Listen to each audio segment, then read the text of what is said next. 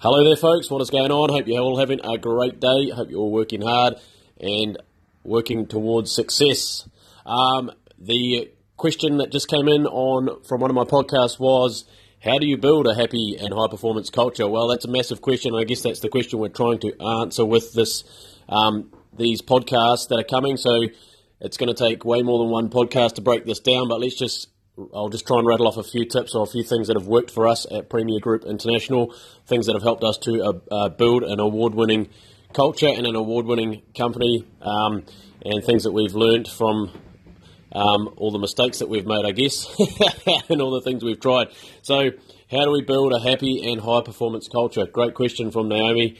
Um, a few things. One is We've already covered it a little bit, but make sure you have a change the world mission. Make sure you have an exciting vision. Make sure you're very clear on your core values. So you're going to hear these things over and over, um, and we're going to break them down in each in um, in future episodes, um, future podcasts. But um, in a um, in a nutshell, um, those are those are a few things that will get you off to a great start let your people personalize their workspace. So one thing we say at Premier Group is, look, um, this is your space. You are an owner of Premier Group. You spend your 30% of your life here, so we want you to feel like an owner. We want you to act like an owner. Your workspace is yours.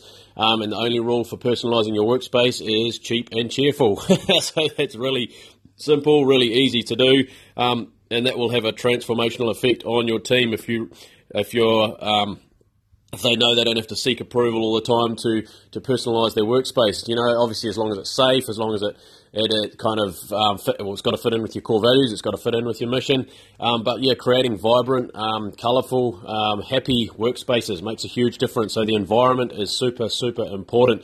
Um, you should have your core values um, and your mission and vision plastered all over the walls. You should be constantly reminding your people on um, videos and team meetings of the vision and the mission and where you're going. Um, create an exciting journey for people to get engaged with. So, once again, just to um, reiterate, the question from Naomi was how do you create a happy and high performance culture? Kind of what does it look like? Um, there's a few ideas for you. Just um, thinking off the cuff here.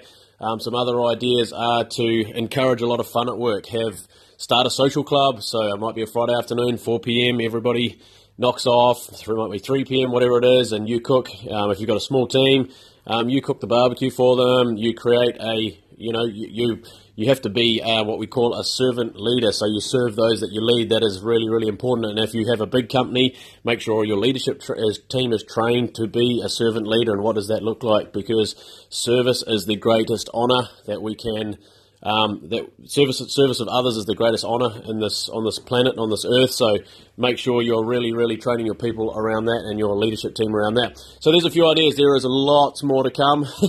so I'll um, we'll break it down more in some future episodes. So hopefully that answers it a little bit. Um, but like I said, in a previous episode, you want to create a happy culture, but it also has to be high performance. You can't have one without the other. That is the genius of the and, and it can be sound quite challenging, and it is quite challenging to create that because you don't want, you can't obviously just have all fun and no work because that doesn't, um, that is not viable. That's not profitable. You cannot have a sustainable business if people aren't working.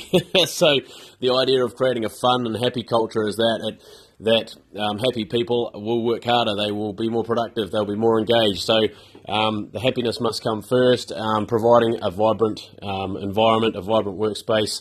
So there's a few tips. Hopefully that helps. Um, look forward to more questions to break this down. Let's keep moving. Have a fantastic day. And if you're not working hard already, put your head down and backside up and work hard. Go hard. Thanks, team. Have a great day. Signing out.